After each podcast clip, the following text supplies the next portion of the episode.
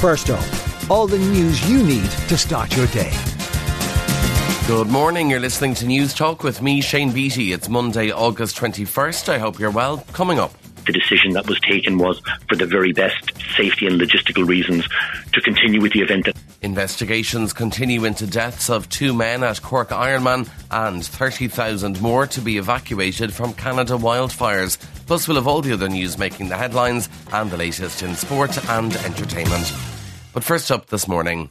Post mortem examinations are to be carried out today on the bodies of two men who died during an Ironman event in Cork. An Irish man in his 40s who lived in the UK and a man in his 60s, thought to be from Canada, died in the swimming part of the race in Youghal. They were competing in the competition yesterday morning when both suffered separate medical emergencies. The organisers of Ironman say they're deeply saddened to confirm their deaths. Cork East TD James O'Connor says the Irishman who died was from the local area.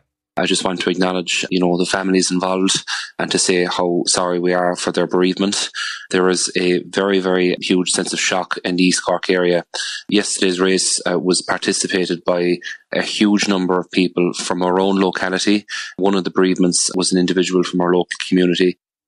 Local East Cork councillor Susan McCarthy described the deaths of the two men as terrible news absolutely devastated to hear about it. It really is, you know, a, a tragedy, and it's just, you know, such a, a shame that it's overshadowed such uh, such a, an event that should be so joyful, really, you know. A suspect is still being held this morning over an alleged knife attack on Dublin's Grafton Street. A man in his 30s was stabbed yesterday morning and brought to St James's Hospital. He was treated for serious injuries. It's understood he has since been discharged from hospital. The man who was arrested is also aged in his 30s and is being questioned at a city centre Garda station. Wildfires in Canada's British Columbia province are expected to force about 30,000 more residents out of their homes. Thousands have already been ordered to leave, and officials are warning of very difficult days ahead. Hundreds of miles north, fire crews are managing to restrict the spread of a wildfire approaching the city of Yellowknife. Environment Minister for the Northwest Territories, Shane Thompson, says it's still a dangerous situation. We do have people that are staying behind that uh, sh- we encourage them to leave. We're, telling everybody to leave. It's important to for their safety, but also the safety of the crews that are going to be fighting the fire. A 5.1 magnitude earthquake has hit California during a tropical storm. It struck Ojai about 80 miles northwest of LA yesterday. Aftershocks were felt across the southern part of the US state. Meanwhile, Storm Hilary's made landfall and triggered flooding along Mexico's peninsula and is heading north. Chief Kristen Crowley is from the Los Angeles Fire Department. This storm is expected to have significant impacts within the area, which will include flash flooding, coastal flooding, as well as erosion, dangerous rip currents, and high seas. A 50 year old man will appear in court in Coleraine this morning, charged with possessing documents in relation to a major data breach at the PSNI. It's understood the charge is in relation to investigations into criminality linked to the recent Freedom of Information data breach. Some of the personal details of serving PSNI officers and staff were posted on a wall opposite a Sinn Féin office in West Belfast. The government's being slammed for providing the least income for low paid workers in the last budget. Social Justice Ireland says the state's cost of living measures have further widened the gap between the better off and those on the lowest welfare and work incomes. It says the budget provided least for the large amount of workers earning around 15 to 20 euro an hour. Social Justice Ireland CEO Dr. Sean Healy says the rich poor gap is very worrying. If you look at budget 2023, it increased the rich poor gap by 199 euro in the year.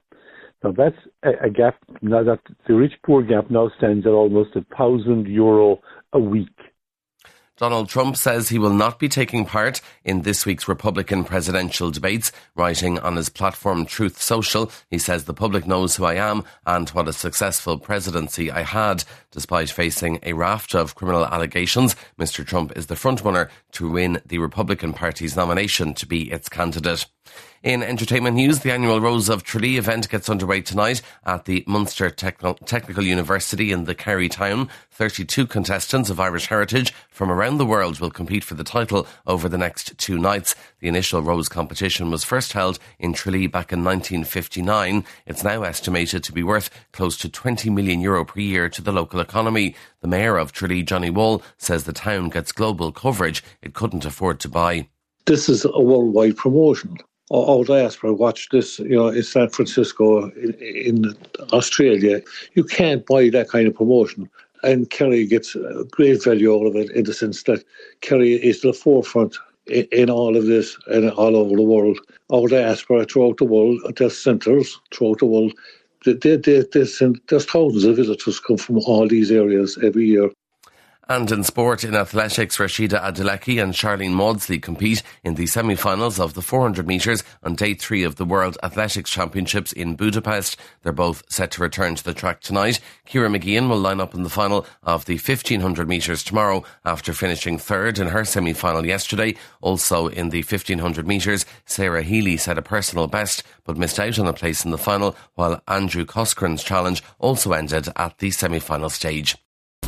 And that is first up for this morning. Please start your day with us again here tomorrow. In the meantime, you can check out all the news you need on newstalk.com.